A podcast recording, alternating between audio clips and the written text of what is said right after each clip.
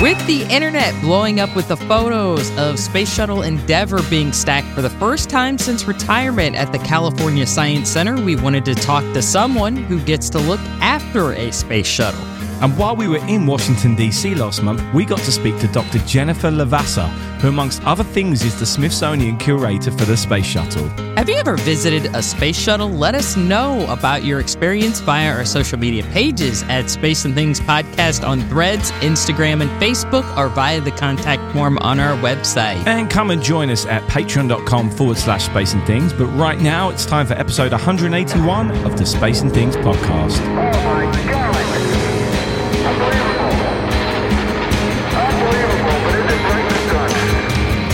listening to Space and Things with Dave Giles and Emily Carney.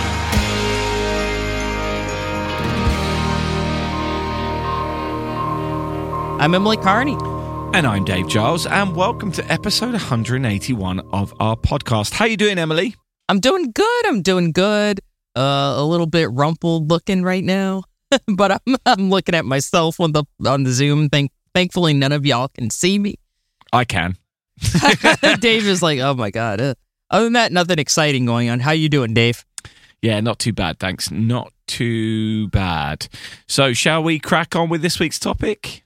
Absolutely. Let's go. Okay, as we said in the intro, the internet, or the kind of places on the internet where Emily and I hang out, has seen a number of incredible images and videos come out from the California Science Center, where they have successfully lifted up the Space Shuttle Endeavour and stacked it with an external tank and two solid rocket motors. The shuttle is currently shrink wrapped for protection and they're about to start building a brand new building around this fully stacked shuttle. But it's great to see a shuttle standing up again and looking like it's ready for launch. So, with that in mind, we wanted to talk about the space shuttle and speak to someone who looks after one. Well, our trip to Washington, D.C. provided us with the perfect opportunity as we sat down with Dr. Jennifer Levasseur, who is currently the curator of the space shuttle for the Smithsonian. Some of you may have heard Jennifer before if you've listened to the Apollo 13 minute podcast about the Apollo 13 minute movie. But if not, here's her biography as written on the Smithsonian National Air and Space Museum website. Dr. Jennifer Levasseur received her BA in history from the University of Michigan in 1999, an MA in American Studies from George Washington University in 2002, and a PhD in history from George Mason University in 2014. Her book, Through Astronaut Eyes Photography from Early Human Spaceflight, which was published through Purdue University Press in July 2020, looks at the cultural significance of astronaut photography. She serves as the responsible curator for the museum's astronaut cameras, chronographs, the Space Shuttle, and International Space Station programs. Prior to her work at the National Air and Space Museum, she worked as a historic interpreter at George Washington's Mount Vernon.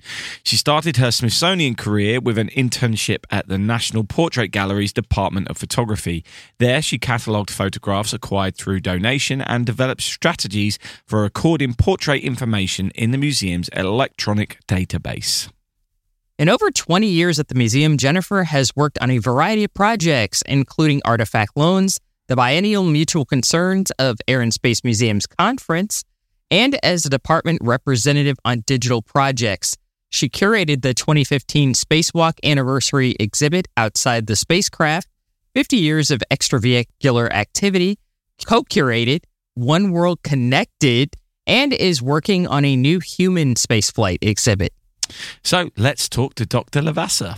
Houston, Space and Things Base here. Dave and Emily have landed on a great episode, so stay tuned for more Space and Things. Jennifer, thank you very much for joining us today. We really appreciate your time. Before we get stuck into talking about the shuttle, we like to find out a little bit about our guests. So, was spaceflight always a big part of your life, or is it something that you've just ended up working in? I think it's a little bit of both. So I at the time, I don't think I really saw it as being this thing that was part of my life, but it was and it uh, kind of accumulated and magically turned into a career back in 2002. So I grew up in southeastern Michigan, which was on the border with Toledo. In fact, I was born in Toledo, Ohio.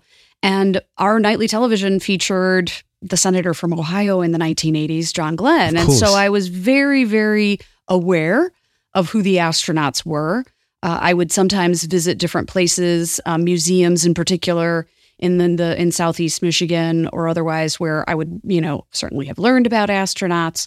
I have often and even blogged about it uh, at some point in the past about sitting on the floor in fourth grade watching Challenger. So, a number of these kinds of incidents happened over the course of my life that I didn't really think meant anything, but they certainly did. So, um, once I got to college, I went to the University of Michigan, and when John Glenn was going to fly, I was not going to miss that day.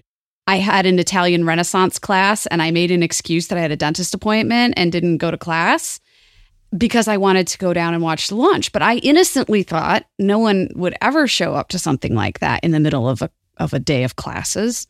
And I was amongst 200 other students watching it in the Michigan Union. I was, in fact, like late to the game. so by the time I got there to watch that, it was just, I, kind of looked around and realized we all had been children in fourth grade or something when we sat and watched Challenger. So clearly we have this thing. And no one moved a muscle until the moment we knew that 73 seconds had passed, basically. Yeah. We kind of have that burned into our psyche, you know, that you can't move a muscle until you know that they've gone for throttle up and then everything can, you know, we can all go back to class and do our thing. So it was just this very surreal experience. And moving here to DC to go to graduate school, it did not enter my mind that I would end up working. I, I knew I, I was I had gotten a degree in American history, so I assumed I would get a job at an American history museum. Yeah. And I didn't really think, oh, it's going to be a technology air and space museum. But of course, as soon as I sat down, no joke, sat down in the interview, it just sort of struck me all of a sudden. Oh my gosh, this is where I belong. So, Wow. yeah, it was Yeah. very strange. So the shuttle program is enormous. It was launching for 30 years, but really its development was over 40 years. So the program can be broken up into several different phases. How do you do this as a curator for those who may not be familiar with its history? Uh, It can be really challenging, but one of the things that we draw on as curators in the museum is the collection. And one of the most wonderful things that I've come to discover in the last almost four years of being the curator for the Space Shuttle program is the richness of our artifact collection to tell the earliest part of the story, which is the development of the idea, the actual what, how is this going to work and fulfill the promises. And so it's that pre launch development phase, the A, B, C, you know, all these different phases that it goes through in demel- development. And we have a really wonderful model collection. And so when we have an exhibition that deals with trying to, in some ways, relate that story, whether it be near Space Shuttle Discovery or here in the National Mall building, those models play a huge role in that because you can talk about solid propellants versus liquid propellants. You can mm. talk about reusability, partial reusability versus full reusability. What does that really look like? And so that's how we we've done it over the last say 15 years or so is really to set those pairings or those groupings together to be able to show you as a visitor this is what this looks like versus what this looks like. And the same thing is true for the next phases. So we can show you what astronauts were wearing in the early shuttle program, which looks dramatically different from what they wear post Challenger. Um, and certainly for the final phases, it's a little bit different. It's much more complex. We're talking much more about ISS at that point. So this is mm, maybe a controversial question, but how do you reconcile the shuttle's known i I mean the known issues because obviously it was a flawed program with its hopes and promises and and its triumphs as well. So I've spent a lot of time thinking about this, especially now that I've started to publish. I, I had been publishing on other things, other topics, more Apollo era stuff for so long. And I finally got my opportunity to really think through this in the last six to nine months is how do I personally reconcile with it because it was such a part of my childhood and I'm watching launches and you know learning who the astronauts were. And now as a professional in this world meeting these people who were involved in this program. And that's really where my reconciliation comes is with the people who are mm-hmm. involved in it. And it's certainly not just astronauts. So having met people when Discovery was brought here in 2012, meeting the workers who installed things in the payload bay or would, you know, do all these various things. And we still work with some of those people who are involved, who were involved back um, when the shuttle was operating. And so the story that I focus on for the most part are the individuals who contributed to the successes that do exist. I don't think it's that hard to really recognize that the space shuttle was responsible for I mean we would not have an international space station if there was not a space shuttle. You that largely has to come from something that can carry these. It could happen other ways. There's no denying that there are lots of different ways to do things to get to space. But, you know, the Hubble Space Telescope and uh, so many other things that are launched through the 80s and 90s, um, the scientific work that's done, just the amount of learning and understanding about low Earth orbit, and then thinking about what can be done elsewhere. I think I'm not really comparing or weighing any of the negativity with the, you know, positive outcomes. It's just that I do my best in my curatorial work and any writing I do to think and kind of reason it out that there inevitably with creating technologies come problems. And how those problems are overcome is more important to me sometimes than dwelling on the things that went wrong. I certainly need to explain those things. We need to kind of talk through that. How but how those have been overcome is kind of the way i approach that. I don't think you can talk about the shuttle without talking about imax because i think Emily, I think I can speak on your behalf as well. When you think about how we experience shuttle as as younger people, one of our first experiences without seeing a launch perhaps was seeing The Dream is Alive, for example, which is an, an incredible documentary or a film. I don't know what the correct way of calling it would be, but um, it's an incredible resource now to look back at what it was like on the shuttle pre Challenger. Um, and of course, you've got an extra collection with that because you've got Discovery and it was the first launch of Discovery. So, um, and I know you've got a history with cameras as well. So, can we talk a bit about how important the IMAX camera was? And, and, and you've got, have you got that as well? Yeah. Yeah. So, in 2012, IMAX, or actually 2011 or so, IMAX, the company, contacted us and said, we still have the hardware that was used to film it's all the two they're the 2D cameras, so they switched over to 3D in sort of the early 90s, early to mid 90s. Um, there were some crossover movies that kind of used a little bit of both. But by the time you have something like the um, the space station 3D movie, obviously they're using different equipment. But yeah, they contacted us and were interested in donating it. So and the other thing, you know, it's not just one camera. There's there's the camera that the crew used inside the um, crew compartment, but there's also a camera that then goes out and is in the payload bay and is oh, yeah. used on multiple mm. different. And that's actually one sometimes one of the more fun views because you can imagine being in the shoes of an, an astronaut on an EVA in a much different way, or if you were clinging to some piece of equipment that was being sent off into space and and so there's uh, some incredible, just some incredible footage of all of that. But it, the thing that the way we phrase it in our exhibitry is it's bringing spaceflight down to earth. IMAX is such a huge and immersive format that has existed certainly since I was a kid that sitting in a room where the screen kind of like pulls you in almost makes you feel like you're there. And it's one of the ways, the one of the only ways I can think of where person who is not an astronaut, other than virtual reality, which is much more of a thing now, but you get really kind of you feel a part of something that is not what you're used to. You you get a sense of floating that you may not get just you know, we talk about what it's like to be in a swimming pool or something like that. Those things, you know, are similar, but IMAX just has an incredible quality to really kind of suck you in. And it's obviously the quality of the picture is amazing.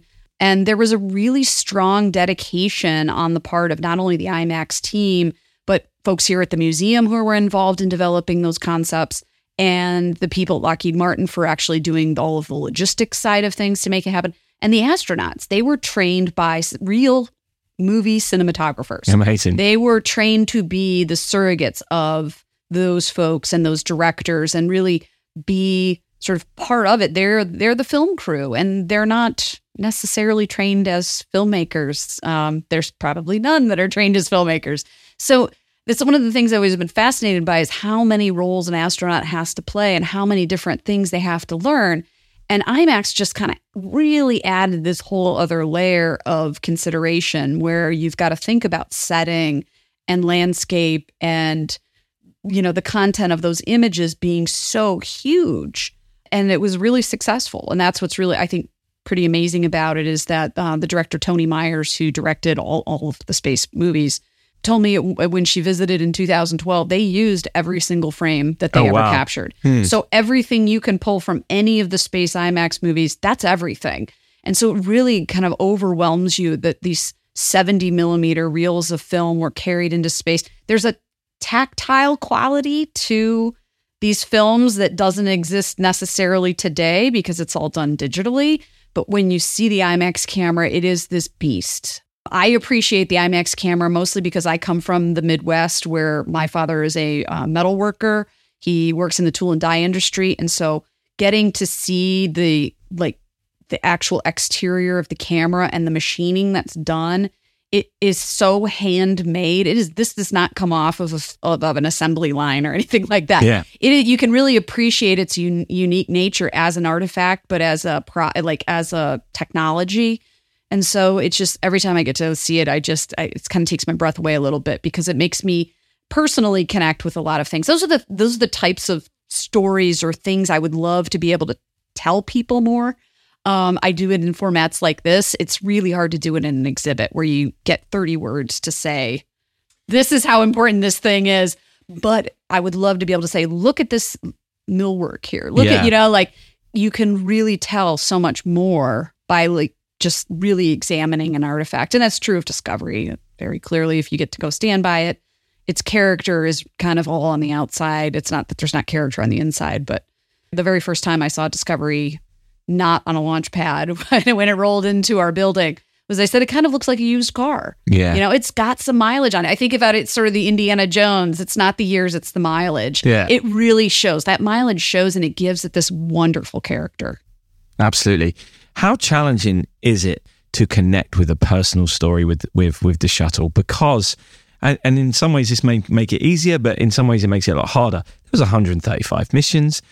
I don't even know how many astronauts flew on the shuttle, the exact number. Over five, yeah, it's hundreds. Yeah, so. ex- exactly. Uh, like that. how how do you make that connect? Because I think it sometimes easier with the Apollo program. There was eleven flying missions, only three astronauts on each one.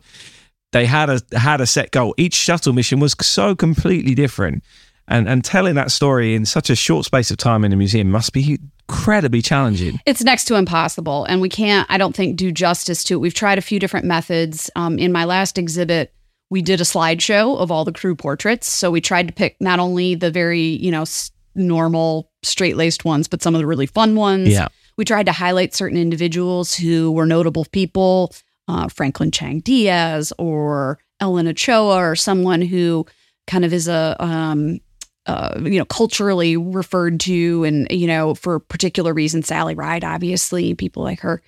I think that's that's kind of our driving principle in a sense is that we want to utilize stories that help us connect with anyone who can come in the door. Yeah. So I think that it's strangely enough, my eye always lingers to two crew portraits, which are also the most unfortunate ones to kind of linger on.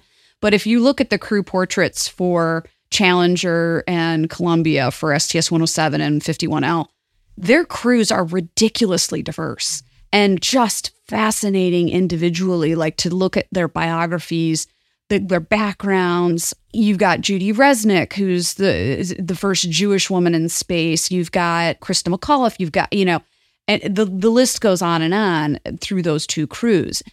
And those are the kinds of instances that I like to think about the most that we could key in on to be able to draw somebody in who maybe otherwise isn't interested or maybe is just kind of aware but doesn't think it has anything to do with them. And I think that's true not obviously of just astronauts. And that's my big push in this new exhibit that I'm working on is that the vast majority of anyone's time involved in the space program is spent on Earth. Yeah. So I did an interview with Pam Melroy a few years ago, and one of the things I said was, "What was it? What is? Give me a picture of a day in the life." It's probably not in space. It's basically the very first point because you spend maybe a total of I don't know, 13 days in space or whatever the average might be for an astronaut. But most of the people are on the ground. And so, who from the hundreds of thousands of people on the ground could help me tell a story that would attract a small girl from rural Iowa who has zero connection to any of this stuff. You know, how can I pull on that thread? And so maybe it's Peggy Whitson I talk about, or maybe it's, you know, you know, you can go in a, a, number of different directions. You know, there's lots of great stories of people who are first generation Americans and things like that. So we're always looking for those opportunities. And, you know, you can kind of casually offhanded use the hidden figures reference, but it really is that. It's like, who are those people that are making this happen? It's not just about the diversity components, but it's also about professional diversity. That's the thing I like to key in on these days is there are so many different types of jobs. I've often said it sounds silly, but you could be a security guard and be involved in spaceflight. You could be a librarian. You could be an accountant. You know, there's so many different jobs, and it's how you leverage that. And if you're interested in leveraging your professional knowledge in the service of space exploration, that's the connection that has to get made. Absolutely. So there are so many other things I want to talk to you about right now. And I think we're going to have that conversation and we'll use your answers in another podcast in a few weeks. So no we'll hear more from you in a few weeks. But for now, that has been absolutely wonderful. Thank you very, very much for your time, Dr. Jennifer Levasseur. Coming at you hotter than a hunk of Skylab over in Australia, you're listening to Space and Things with Dave Giles and Emily Carney. So, as I said at the end there, there's a lot more to come from that interview, but that was the portion of it that was about the space shuttle. And we were very fortunate that Dr. Jennifer also gave us a little tour uh, at Udvar-Hazy and walked us around Discovery and pointed out a few things, which was really, really amazing. It's a, a wonderful exhibit. So, Emily, let's, let's talk Discovery. How impressed were you with that exhibit at Udvar-Hazy? Oh wow, I, I absolutely loved it. Uh, I love how Discovery was kind of put in perspective with some other subtle artifacts because around it you had the man maneuvering unit, the one that Bruce McCandless, the second, used on his famous spacewalk 40 years ago this month, which is hard to believe it's been that long. You also had it by a TDRS, a tracking and data relay satellite overhead, a pretty high fidelity mock up of one, I think one of the first generation ones. And you also had the uh, shuttle radar topography uh, mission radar boom by it as well, which was also a big shuttle era experiment that they put on, or not an experiment, but a radar, basically big, big ass radar.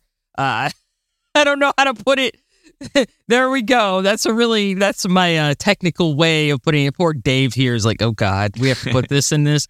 And also there's Canadarm as well. Yeah. I almost forgot it. They have Canadarm next to it, which is wonderful because it's not deployed because the Canadarm was actually fairly heavy. They could only really deploy it in space, but it's it's parked next to Discovery and it's really cool because it's it's cool to see one, you know. I, I don't think I've seen a real one before. So I love how it's situated against like artifacts from the shuttle program.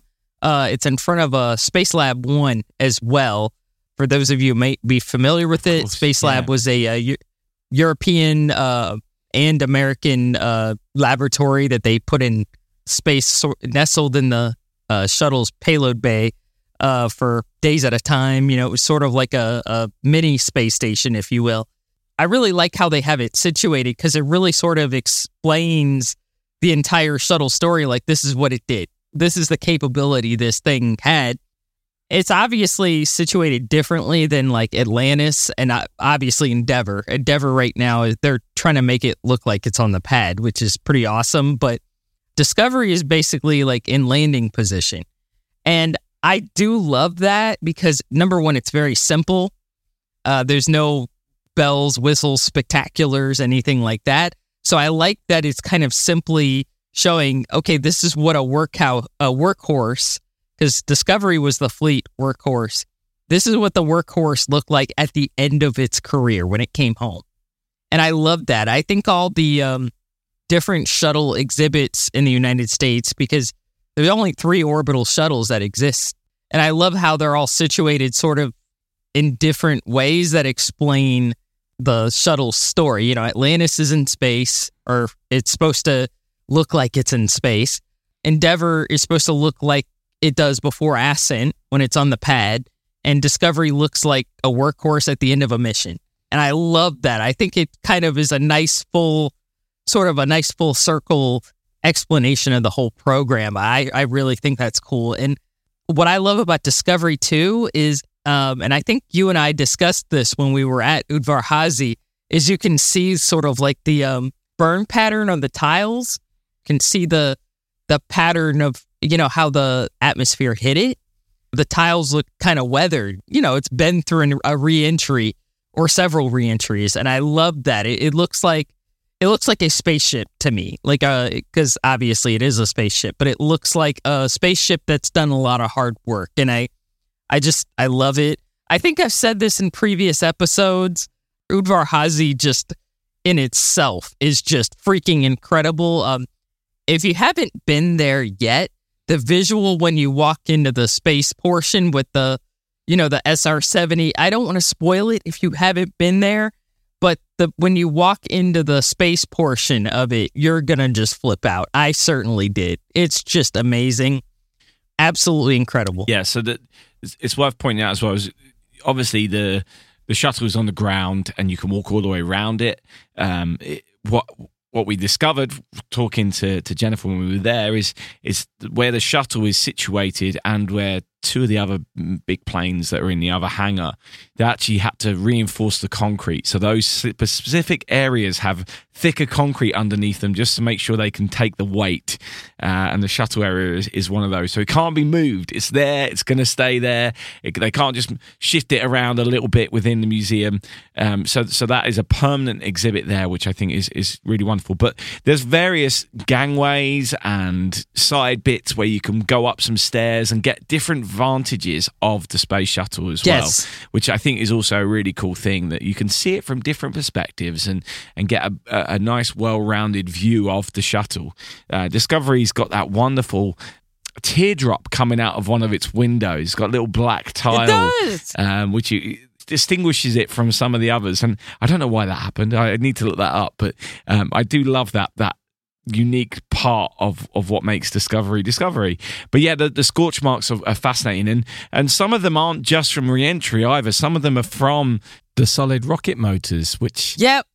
as they drifted away they just you know, left a little bit of a mark on the back end of the shuttle yeah. there. So it's really cool to see yeah. that kind of stuff. Obviously the the engines that are there aren't real engines. They had to take those away because part of the maintenance of the shuttle is that there's still liquids and things like that inside. Still leaks. It still leaks. So it has still has things in there that as it was when it flew. So all the hydraulic fluids that were within the, the, the cabling and all that kind of stuff, all that's still there. So every now and then they have to go and check that nothing else has leaked inside and ruining yep. inside. But obviously, within the engines, they they had hypergolic fuel, which was bad news. You do not want that to leak. Yeah, you don't want to get near yeah. that. You don't want to get near that. Yeah, nobody wants to get That's near that. That's not on display. So, uh, yeah, yeah, they've taken those out. But the, the other fascinating thing about what they've done there is obviously we'd all love to go inside, right? We would all love to go inside, um, but you can't, and and it would be too difficult for them to be able to do that, and it would just wreck it you know that the more footfall exactly. you had going in there would not be a good idea. But what they do have is they have a video screen where they have a virtual tour of Jennifer walking you through the space shuttle, both the, the, the payload bay and the cockpit. And if you have other questions, they have a whole other thing which I've never seen before, which is another screen where you've got a docent sitting on a screen waiting for you to go up and ask a question while they're just sitting in their own home. It's amazing. They also still had in house docents uh, walking around. I saw one with a field trip, school field trip, with a laser pointing to the shuttle, explaining yeah, where everything was. Cool. So I, I love how they tell the story of the space shuttle. And I think it's such an important um, story to tell within within our history, within our space flight in our lifetime. It's a it's a big deal.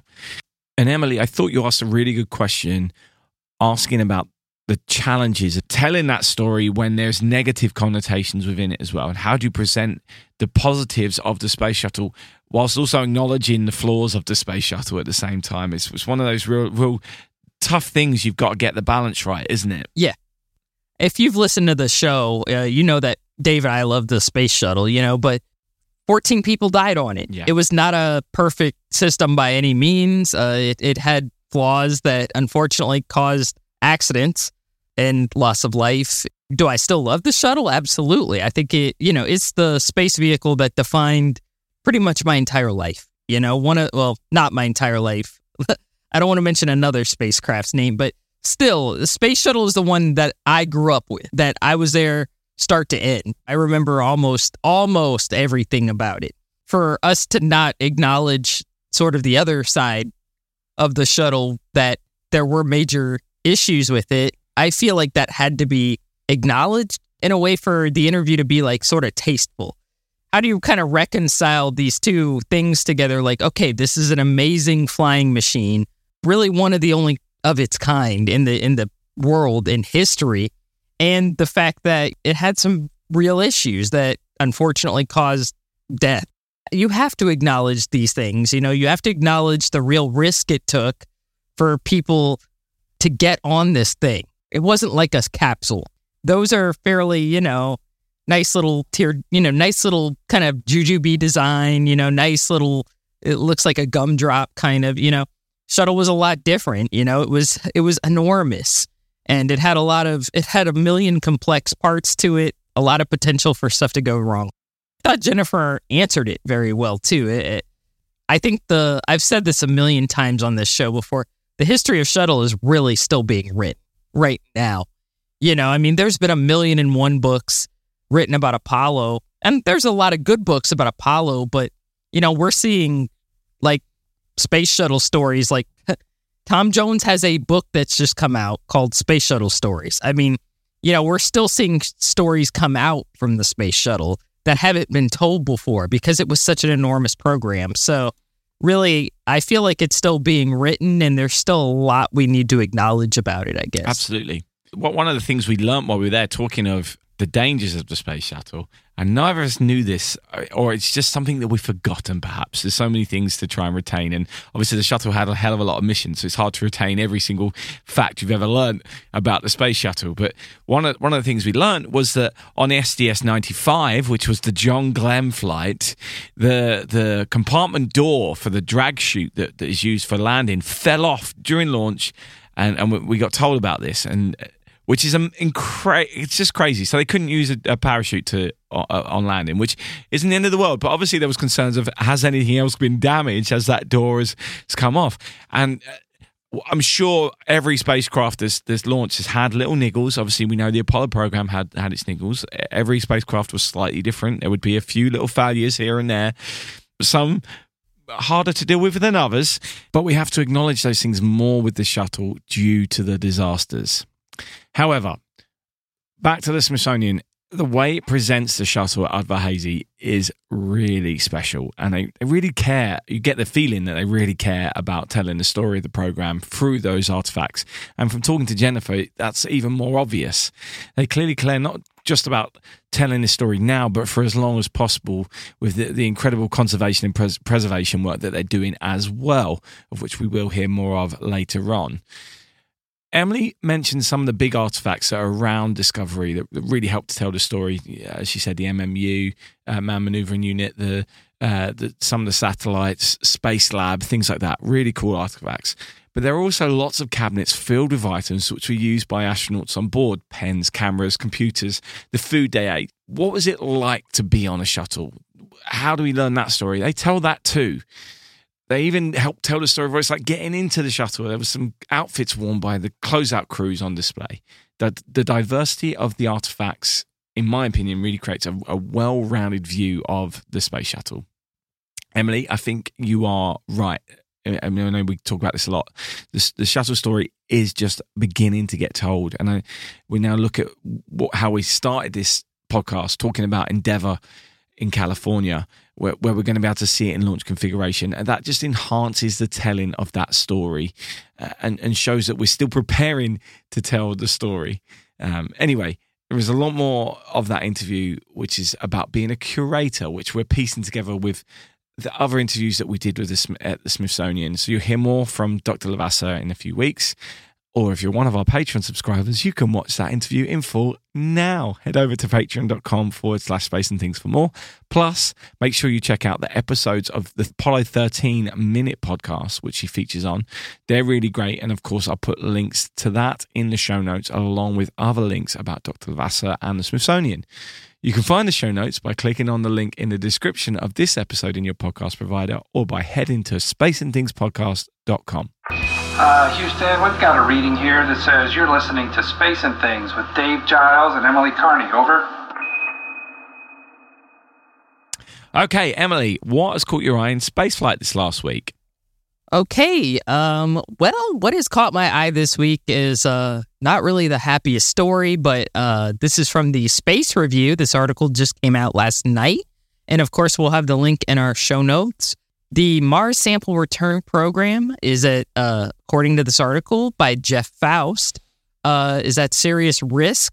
We have discussed this issue on our, our show uh, several times, most recently with our interview with Casey Dreyer from the uh, Planetary Society, and where we talked about um, space policy and budgets. But um, last Tuesday, it was announced that JPL, Jet Propulsion Laboratory, would lay off 530 employees, or about 8% of its total workforce, along with 40 contractors. According to this article, and I'm reading this directly from the article, not my words, uh, the layoffs were the culmination of two intertwined threads. One is the lack of a fiscal year 2024 appropriations bill for NASA, and the rest of the federal government more than four months into the fiscal year. The other is the uncertainty about the futures of Mars sample returns, uh, one of the biggest programs there right now. JPL director Laurie Leshin, uh, I hope I'm saying her name right, wrote in a memo to lab employees, and this was published online.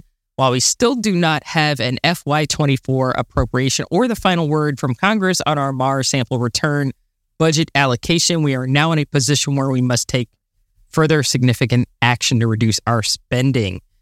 Unfortunately, that resulted in layoffs. So there are some kind of serious uh, issues related to Mars sample returns. According to this article, NASA has established what is called the MIRT, MERT, or the MSR IRB response team, because uh, uh, JPL and NASA, as we know, love uh, acronyms. This response team is going to examine alternative options uh, for retrieving the samples, which are currently being um, collected by the Perseverance rover on Mars that's been there for I think almost three years. So, yeah, that's what's going on right now. NASA, according to the article, again, these aren't my words, uh, NASA said it expected MERT, M I R T, to come up with a recommendation for a new approach for MSR, Mars sample return, by March. Yeah, so I'm going to keep, I know I'm going to keep my eye on that. I'm sure Dave will as well, but kind of an unfortunate turn of events in this whole Mars sample return saga, and it, it, also kind of drives home how expensive this will be. I mean, if they're laying off a mm. lot of people. Yeah, it's amazing how um, Casey kind of laid out exactly that this would happen, uh, that there would be layoffs, that yeah, whilst the budget hasn't been approved, and then then you're it makes everything a lot more expensive because you've then had to pay layoff fees, and then you have to rehire everyone again if it then gets approved, and that's how budgets end up going up. Anyway, listen to that interview with Casey if you haven't already. Um, but yeah, yeah sad times over at JPL, that's for sure.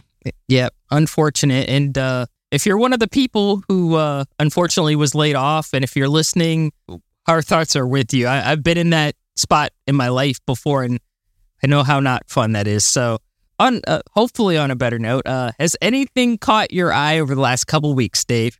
I have been so busy with decorating, I haven't really kept my eye on the news. I'll be be brutally honest. It's one of those things where you, you sometimes end up just not being paying any attention. But I did have a quick browse today, and it looks like we might have a Starship launch coming up soon, which is fun.